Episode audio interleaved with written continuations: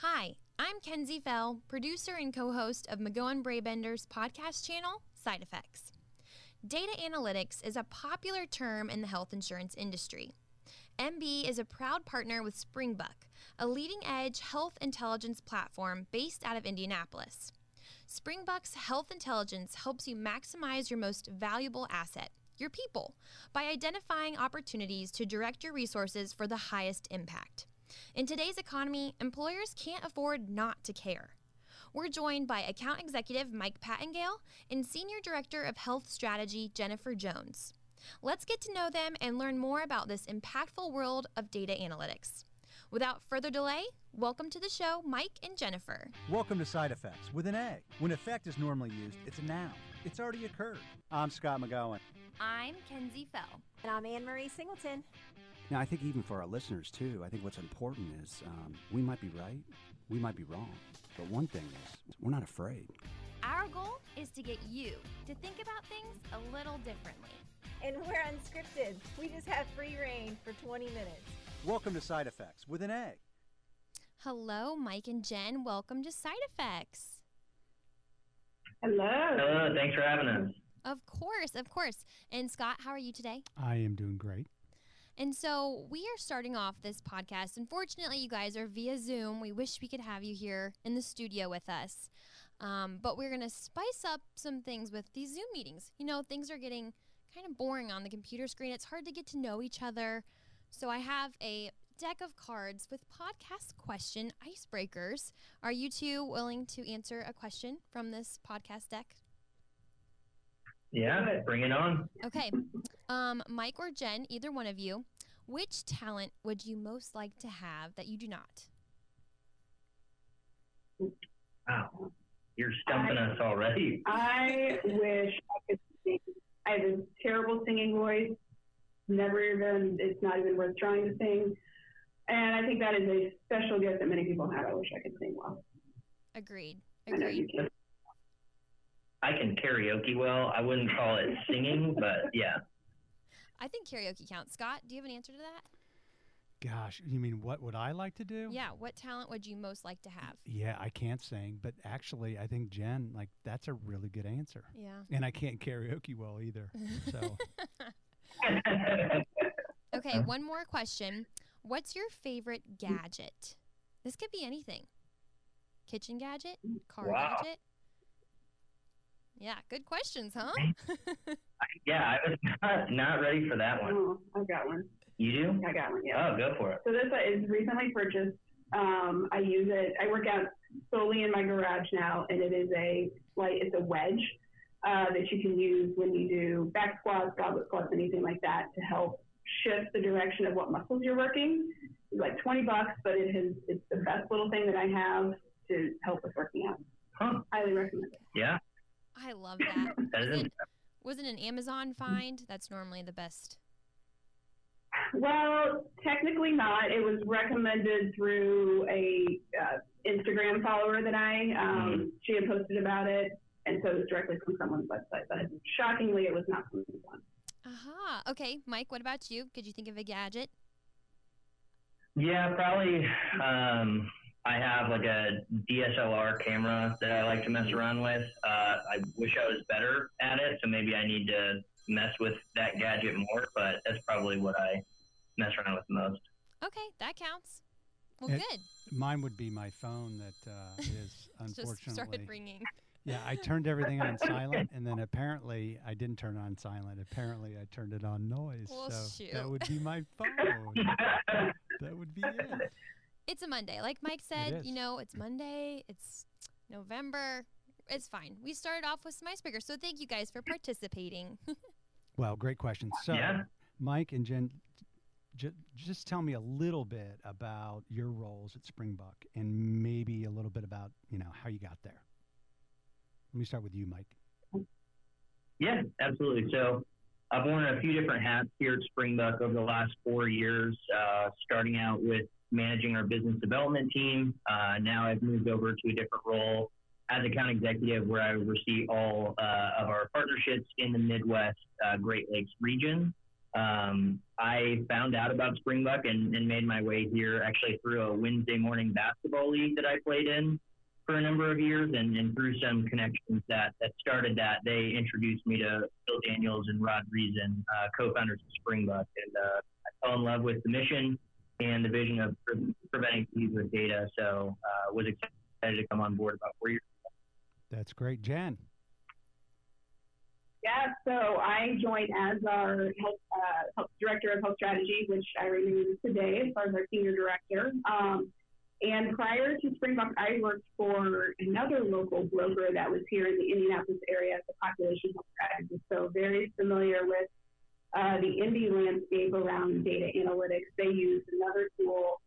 Um, so I was up against Springbuk in many different RFPs, lost to them, heard about them all the time. So finally uh, got the opportunity to speak with individuals within Springbuk, um, saw the platform, met the team, and uh, was extremely as far as to join this organization and, and follow the mission and be a part of this great team.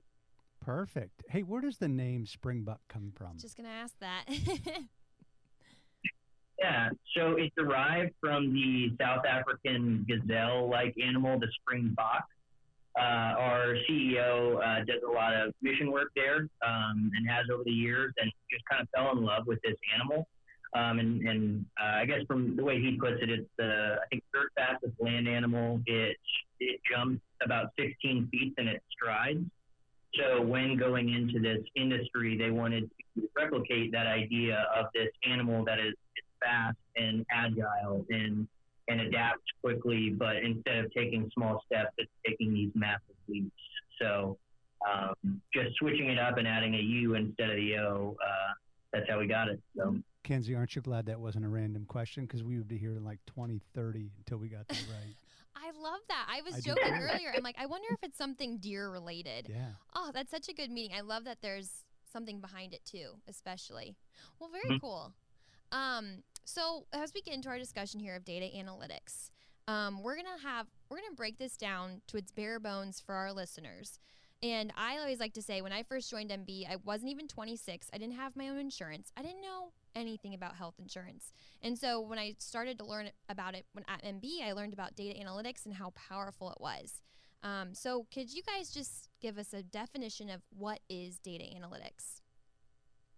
Yeah, sure. So ultimately, analytics are used within uh, businesses all throughout their organization to provide uh, decision making support. So uh, to make the best possible decision, data provides facts and context. So without analytics, decisions are typically made more on opinions and guesses. So uh, hopefully that helps answer it. Anything you'd add, Jen? No, I think, yeah, it's just really being able to harness data and use that for decision making purposes. As we move more into healthcare analytics, obviously focusing around healthcare data that we're capturing from carriers and other various vendors that would affect the overall population health um, of the membership. Well, I think that's important. Like for our listeners, obviously, I think a lot of brokers um, distribute reporting. So basically, what happened. Um, so we, we would call that kind of healthcare reporting. When when you talk about data analytics, what's like what's the power of having analytics? Yeah, I think uh, especially when it comes to like healthcare, um, you know, we've often seen that most employers have used analytics for operations, marketing, sales, et cetera. But then when it came to their healthcare, which is often for a U.S. based employer, the second or third biggest line item, uh, they were still stuck in the 90s with the approach that they took to healthcare analytics.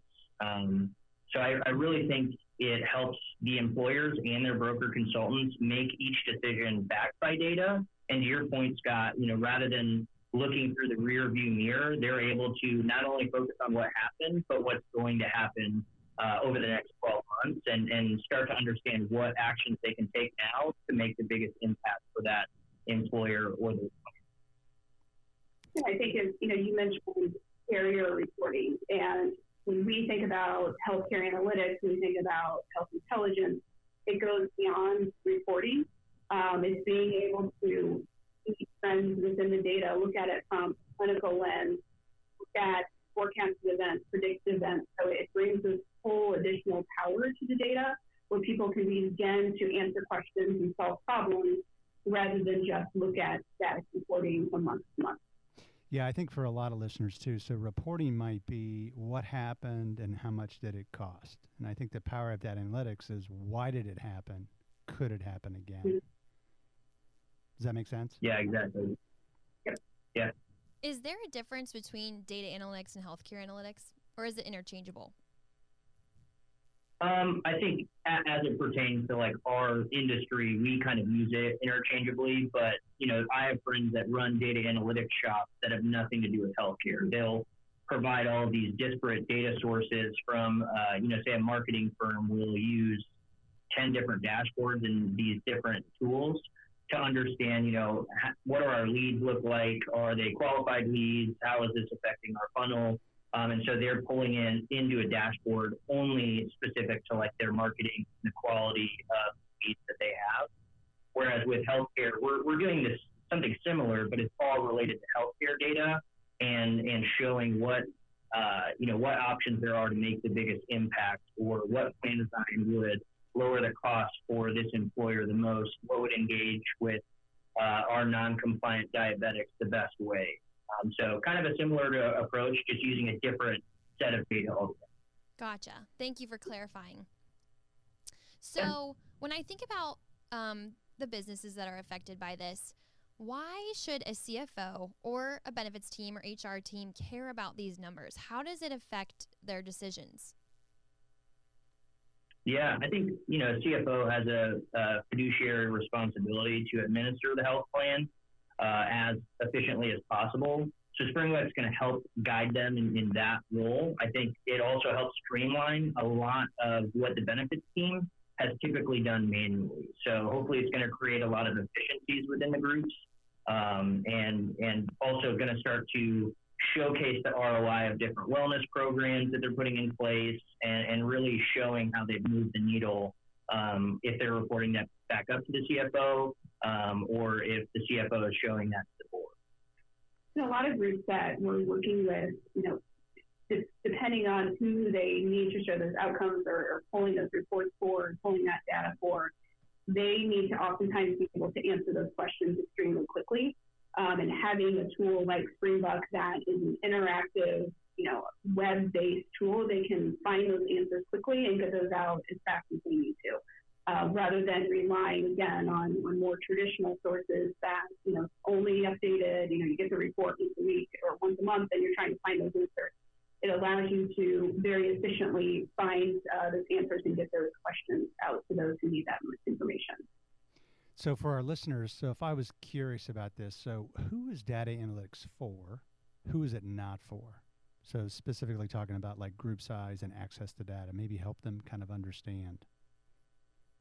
Yeah. So I think each carrier has a different threshold. Um, but for us, I would say self-funded employers uh, with at least 100 enrolled employees on their medical plan um, is, is where we see Springbuk, Springbuk being a good fit. I think historically, it's only been made available to employers with 5,000 or 10,000 employees. Um, but now with modern technology and just how we've gone to market, we're taking what's traditionally been available to these massive employers and made it available to all self-funded employers, um, even ones that might be significantly smaller than the ones previously mentioned. Yeah, I And I always take a approach to these answers. so Yeah. with exception to the size factor as far as from a funding perspective, I always think that these types of solutions are best suited for the employers that will use the data, that want to make a change, that want to be able to have this type of information and, and, and understand how that can impact their overall employee health. If you aren't going to use data and it's more just checking the box, nothing's going to be beneficial for you. But if you have that type of leadership and that type of culture built in to where you will make some use of this, then it can be impactful really for any group from a size perspective. so when you, you think about historically, this has been available to larger employers. So how, how are you able to do it for smaller employers?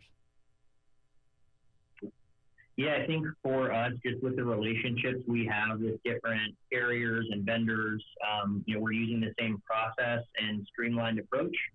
So from our team, you know, we're putting the same amount of effort for a group if it's 150 employees or if it's 15,000.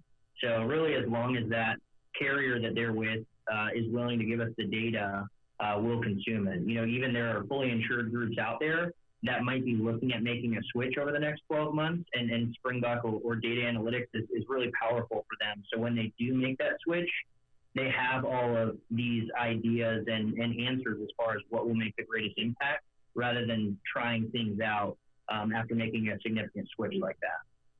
And I think the, the interactiveness of the tools and being able to serve up what those opportunities are, what suggested solutions and opportunities are to help mitigate that risk really works well for that smaller to also mid-sized market as well, where they don't have a robust department of analysts, um, wellness components. Like they don't necessarily have like we have many people wearing several different hats, so they're best able to really utilize the platform for what it is as far as driving direction and opportunity, but can also lean into the Springbuk team from a consultative perspective as far as if they need help with that reporting, if they need help with enablement um, to be able to have this type of resource, like we stated, was traditionally mainly reserved for those jumbo or super large employers in the past.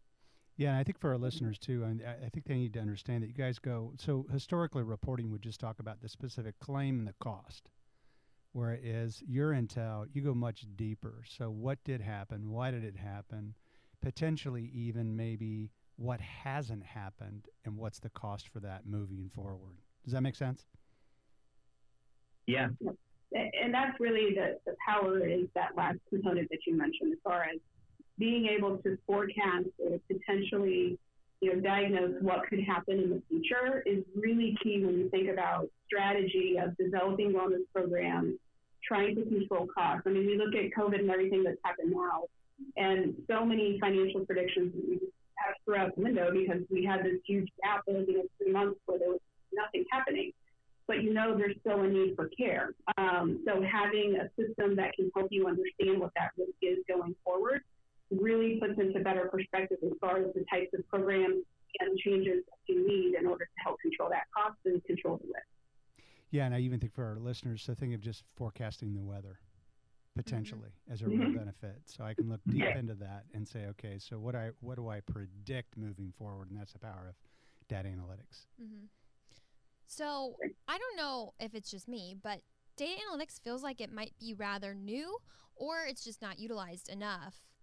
So, why is it so much better than just the regular reporting from carriers that they've been providing forever? Is the, how much does the data vary from carrier to carrier? Yeah, I think I can handle the, the first part of that. I think a lot of times we've seen from like a carrier report, it might be a 15 to 50 page report, just kind of uh, flop down on the desk, and, and then if you need to find an answer, you have to sort through all these pages, as, as Jen had alluded to before. I think with data analytics, what's so powerful is, is in a lot of them, you can search, you know, similar to an integrated search bar to understand uh, quickly what answer you need to get to, rather than sorting through a, um, you know, an entire report. You're going directly to what you need to find, so that you're not um, wasting a ton of time through the stuff that you're not looking for at the time. Mm-hmm. Yeah, when I think about and I think as far oh, go ahead. Oh, go ahead. No, I w- what I was uh, just kind of speaking about would be a, if you're if you're curious, you see puzzles, and if you're determined, you can solve them. And I think when I when I when I think of data analytics, it it just it, if you're intentional about it, you just begin to see all of the different aspects of your plan and what uh, you potentially you might be able to lean into. Yeah, I think that's strong. I think you all always have really good analogies over there at uh, MB. I remember, you know, Mike Sutton had mentioned one time as it pertains to Kelly on your team and all the great work she does in kind of reading the data analytics tool and putting that out to clients is, you know, being able to automate the ordinary so you can emphasize the ordinary. I, think it's one of the best quotes I've That's and currently our that's currently our Facebook cover photo. So yes, I do also like that quote. Oh, okay, there you go.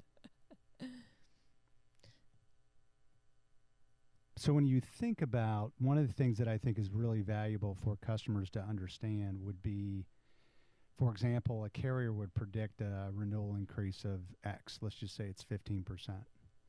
The data analytics can tell us, can validate is it accurate or not. But I think what's most powerful for brokers and also for employers is we're able to look into the future prediction of what that cost could be. So let's just say I'm a broker and I can see an increase of 15%, but my risk score inside of data analytics might say, let's just say it's 2%. Now I've got some leverage. Potentially, let's just say the risk score says it's going to go up 30%. So it, it allows the broker to really have some leverage and power to the market uh, to the marketplace with carriers and RFP processes and just all of those aspects of what we do every single day. Yeah, I totally agree. It, it really puts the broker and the employer in the driver's seat as opposed to being reliant on the carriers or even stop loss carriers as far as to determining what those rates could be. It, it's certainly important to pay attention and, and, know what trend is within the market, within your industry, for your size. Um, but like you were saying, as far as being able to understand what that forecasted range is based upon your history of claims. And then further understanding when you dig a little bit deeper, what, what are the conditions? Are they truly, you know, one-off catastrophic events that happened and are done? Um, so we can exclude them when we think about going forward next year, or do we, you know, do we see truly a rise in chronic conditions, and, and we know we're adding more and more people to the plan that are bringing more and more of those types of conditions. So it gives you a better understanding of where that prediction is coming from, and, and like you said, it to be able to begin to have that leverage in those types of conversations about renewals, uh, we think about stop loss, lasers, anything like that. It gives you the insight into the data to have to build in this conversation. Are you guys able to share with us a data analytics success story? Yeah. yeah, I'm trying to think. Um, I know for one that I like we work with a large municipality client and uh, they were struggling to understand the ROI of their clinic. Um, also struggling to understand the power of engagement with the clinic. Um, and I know there are uh, a few different quantifiable metrics that came out of the case study we did with them, um, where they were able to uh, quickly show that those engaged with the clinic were costing, uh, it was $330 less per member per month than those not engaged with the clinic. So um, just alone in a quick snapshot of, of looking at who's engaged at least one time over 12 months versus those who haven't, they, they saw a significant um, decrease in spend. It's all about engagement. I don't know if there's one. Um, do you want one more? Sure. I, I love a good success story. Okay. we love good case stories. um, so this one focuses more the predictive analytics. Um, we have, uh, you know, another group that is a very young population. They don't have a lot of chronic disease, so you know, looking at diabetes vendors and types of things is not what they need. Um, they like those innovative approaches, and by utilizing our insights product and looking at forecasted events, we were able to uncover that they really stood a, a significantly higher chance of having um, high risk individuals that were at risk for developing opioid abuse. Um, and what they were able to do is negotiate with their PBM. Um, let's look at really putting in specific limits around these drugs. Let's educate our members and communicate around alternatives to opioids as far as that should not be a first line of defense with a lot of pain management. Um, and then they also went and, and, spoke with the physicians within their network that were prescribing those at the highest rate to understand, you know, why is this being prescribed? Are there alternatives? What they've been able to see just within the first six months of initiating a lot of this program, the number of members prescribed opioids was down over 30%. Uh, we saw a significant reduction in the script count for those. So people who were prescribed more than seven days worth of opioids was down significantly. And although they're pretty cheap drugs in general, we still saw a pretty significant decrease in the cost of opioids in general to the plan. And, and I think that's a really important case study that we always like to mention just because it, it again focuses on that forecast, but there's so many different components. So it's working with the broker to work with the PBM. It's about educating employees on their overall health um, and the overall risk and understanding we know now more than ever that mental health um, is, is a crisis in our country and will continue to be throughout this whole pandemic. But we also know that there, there are just certain underlying risks that put people at a greater risk of, of opioid use. So acknowledging that and, and providing that type of education is extremely important to members as well. So that kind of Yeah, brings I, us. I think I like your. Go ahead. I just said I think I like Jen's case study a little bit better than mine. So no, that kind of brings us to our next topic we wanted to address was COVID and how has this impacted data analytics? Is this a major trend right now that you guys are seeing?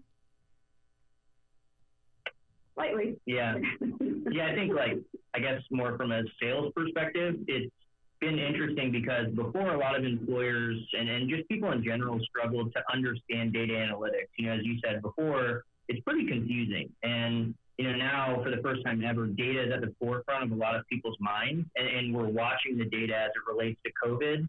You know, for a while there was like on an hourly or, or at least a daily basis. So now understanding how you can use that in your plan and, and what you can do to make the best decisions moving forward for an employer, I think has been uh, really crucial in, in what we've seen from the analytics side. Yeah, I And, think if you know, we've recognized that. Go ahead.